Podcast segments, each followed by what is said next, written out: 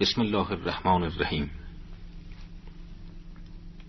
با حمد و ثنا بر خالق و عین وجود و با سلام و درود بر واقف مواقف شهود حضرت رسول ختمی مرتبت صلوات الله علیه و آله و با درود و سلام بر ششمین امام هدایت و ایمان و واسطه فیض اقدس رحمان حضرت امام صادق علیه السلام و با درود و سلام بر شما رهپویان وادی ایمن ایمان. قرآن کتابی است که خالق در کلامش برای خلق در آن تجلی یافته است. قرآن تنزیل یافته از کتاب مکنونی است که سرگشتگان وادی حیرت دنیا را نور مبین است. قرآن حقیقتی است ناب و طریقی است پایدار که جز باورمداران صالح بر آن ره نمی پوگند و جز پاکان حقیقتش در نمی یابند قرآن دلیلی است که بر ملکوت جانها راه می گشاید و پردهدار راز مکنون آفرینش می شود قرآن راهی است که به رزوان الهی ختم می شود و سرات مستقیمی است که قایتش فضیلت کبرا و سعادت عظماست. امیدواریم که شما عزیزان شنونده در هر صبحگاه روز خود را با تلاوت آیاتی از قرآن مبین آغاز کرده با دقت هرچه بیشتر این دوره جدید را تعقیب نمایید و با درایت در ترجمه ها که نمایی از کلام استوار مصحف شریف را تجلیگر است بیندیشید و به امید آنکه تهیه کنندگان این برنامه را از دعای خیش بهرهمند سازید تا هرچه بیشتر در جهت شناسایی معارف اسلامی و حقایق قرآنی کوشا باشیم حال ترجمه و توضیح سوره مبارکه حمد را آغاز می‌کنیم. سوره مبارکه حمد که نخستین سوره قرآن مجید است در مکه بر پیامبر اکرم نازل گشته است. این سوره در عین اختصاری که دارد در برگیرنده مطالب و معارف بسیار بلندی است که می توان گفت اصاره بسیاری از مطالب بنیادین اندیشه الهی را در خود جای داده است. اینک به ترجمه و توضیح آیات این سوره می‌پردازیم. به نام خداوند بخشاینده مهربان. سوره های قرآن و از آن جمله سوره حمد بجز سوره توبه همگی با بسم الله آغاز می شوند چرا که آغاز هر کاری با نام خداوند در حقیقت نشانگر توجه بندگان به آفریننده هستی می باشد که این خود احترامی به مقام شامخ الوهیت می باشد از طرف دیگر در جهانبینی توحیدی تنها کارهایی دارای اثر نیک و پابرجا هستند که به خاطر قرب به خدا انجام گیرند. و از این رو اگر کاری بدون توجه به خداوند صورت پذیرد سمره اش محدود به دنیا خواهد بود و بهره ای برای آخرت بندگان نخواهد داشت. از پیامبر اکرم صلی الله علیه و آله و سلم در این باره روایت شده است که هر عملی اگر با اسم خدا آغاز نگردد ابتر است. یعنی اثر آن پابرجا و مستمر نمی باشد. با توجه به این دو نکته یعنی احترام به مقام الوهیت و پابرجایی آثار اعمال است که خداوند کلام خود را با بسم الله آغاز کرده تا از این راه به بندگان راه تقرب و دستیابی به فلاح را بیاموزد. نکته دیگری که در ارتباط با بسم الله های آغاز هر سوره مطرح است این است که هر کدام آیه‌ای مستقل می باشند نه آنکه یک آیه بوده و در آغاز هر سوره تکرار گشته باشد. زیرا همان گونه که گفتیم در آغاز هر کاری باید خدا را یاد کرد. و چون سوره های قرآن هر کدام مستقل از دیگری است پس بسم الله آن نیز در ربط با محتوای آن سوره بوده و با سوره های دیگر متفاوت می باشد. در بسم الله الرحمن الرحیم چهار کلمه اسم الله، رحمان و رحیم به کار رفته است. کلمه اسم از حیث معنا عبارت از لفظی است که بر مسمای خیش دلالت می کند. کلمه الله از ریشه اله می باشد. اله دارای دو معناست. پرستش و تهیر و با هر کدام از این دو معنا استعمال آن در مورد خداوند شایسته است چرا که خداوند هم مورد پرستش تمامی مخلوقات است و هم آنکه عقل تمامی خردمندان در برابر عظمت او متحیر و مبهوت می باشد کلمه الله اسم خاص برای خداوند می باشد و حتی مشرکان نیز این کلمه را تنها برای خدای آفریننده تمامی مخلوقات به کار می بردند. دو کلمه رحمان و رحیم که در بسم الله به صورت صفت برای الله ذکر شده است هر دو از ریشه رحم می باشد کلمه رحمان سیغه مبالغه است و دلالت بر کسرت بخشودگی دارد. و کلمه رحیم صفت مشبهه بوده و دلالت بر استمرار بخشندگی خداوند دارد. از اینجاست که گفته شده کلمه رحمان دلالت بر شمول رحمت حق بر تمامی موجودات و نیز بندگان خواه کافر و یا مؤمن دارد. و کلمه رحیم دلالت بر رحمت خاصه الهی که تنها مؤمنان از آن بهرهمند می باشند دارد زیرا رحمت و بخشندگی پایدار خداوند تنها شامل مؤمنان می باشد و کافران و ناسپاسان از آن در قیامت بی بهرند. در آیات دوم و سوم سوره حمد قرآن می‌فرماید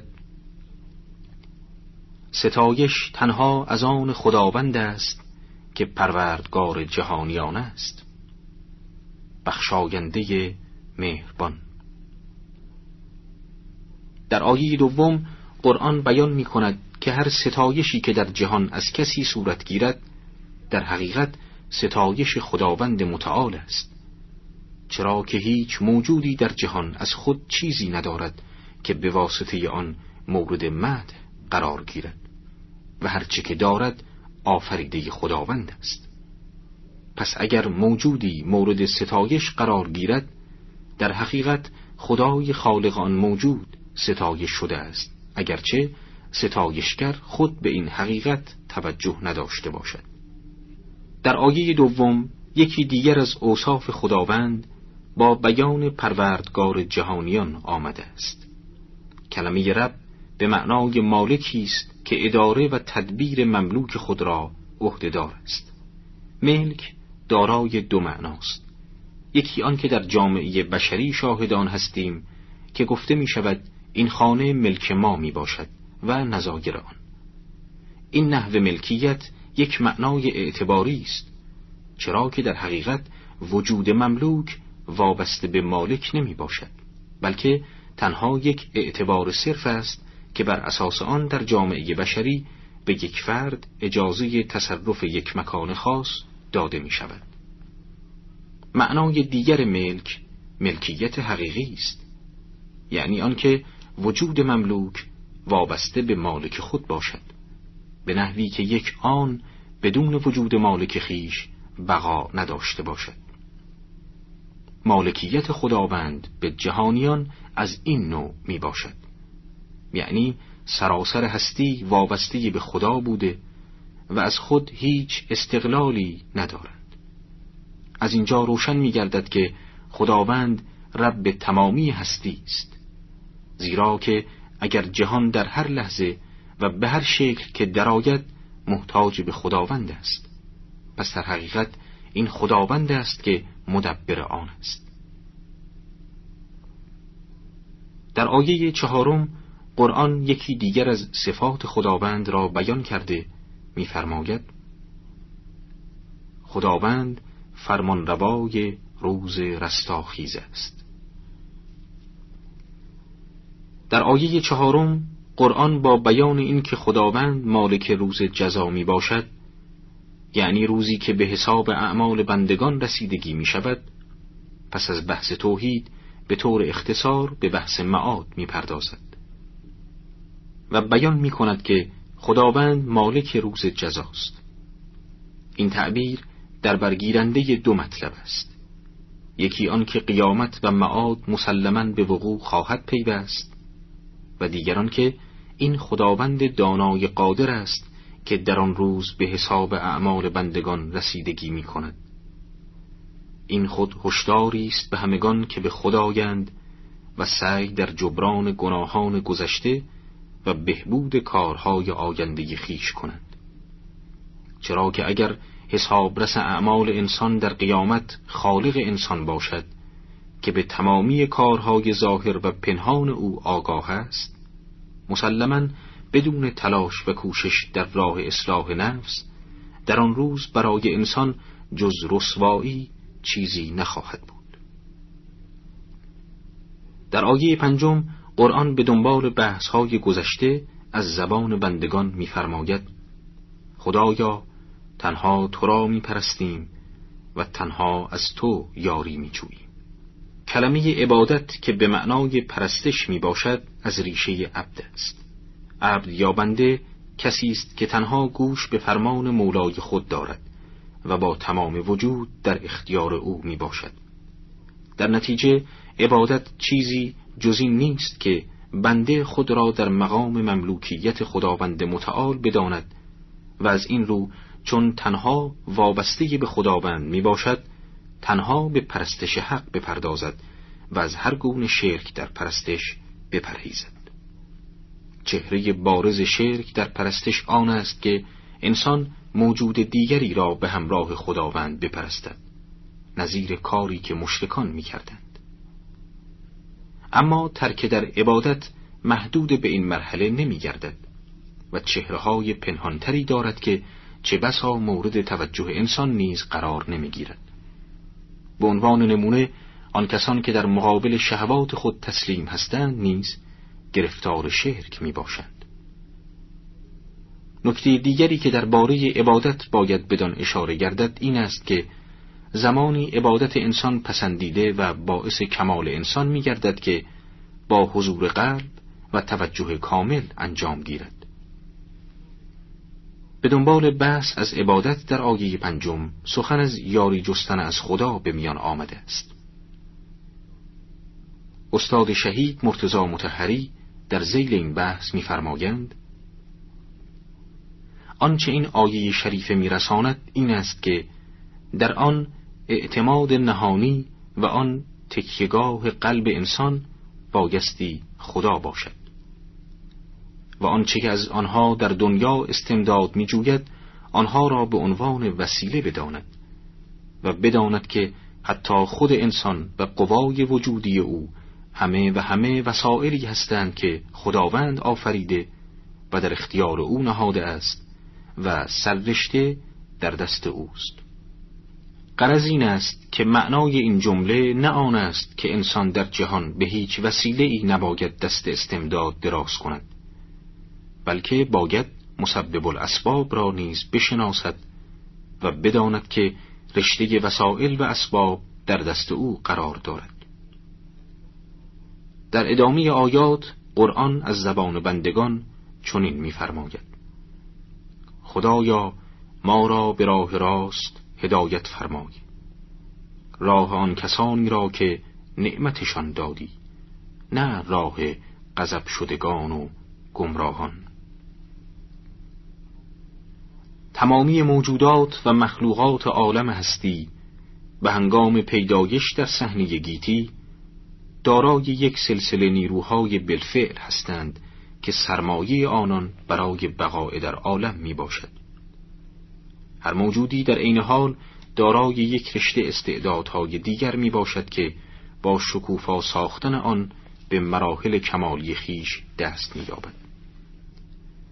در مورد انسان به سان تمامی مخلوقات دیگر نیز این مسئله وجود دارد اما نکته مهم در مورد انسان این است که به سبب بهرهوری از اختیار می‌تواند که هم در مسیر کمال استعدادهای خود را شکوفا سازد و هم در جهت شقاوت و پلیدی روشن است که در این میان تنها کسانی به سعادت می‌رسند که در مسیر کمال به حرکت پردازند و اینجاست که نیازمندی انسان به شناخت شاهراه سعادت یا سرات مستقیم به خوبی آشکار می گردد. از این روست که در آیات ششم و هفتم دعای بندگان این است که خدایا راه راست را یعنی راه کسانی را که هدایتشان کردی و نعمتشان دادی به ما بنمای و به سوی آن هدایتمان کن. نه مسیر مغزوبان چه در این صورت انسان دو حال بیشتر نخواهد داشت یا آنکه به اسیان و اناد خداوند پرداخته و با راه برگزیدگان الهی به دشمنی می پردازد و یا آنکه بدون آنکه ای از هدایت الهی مشام جانش را اتراگین سازد در حال گمراهی و بیخبری عمر خود را به پایان برده و میمیرد. و انسان در هر کدام از این دو دسته که قرار گیرد به هر حال چیزی جز شقاوت ابدی گریبانگیرش نخواهد شد و از این روست که در آیات پایانی سوره حمد بندگان از خدا می‌خواهند که آنان را از اینکه در زمره گمراهان و یا مغزوبان قرار گیرند برکنار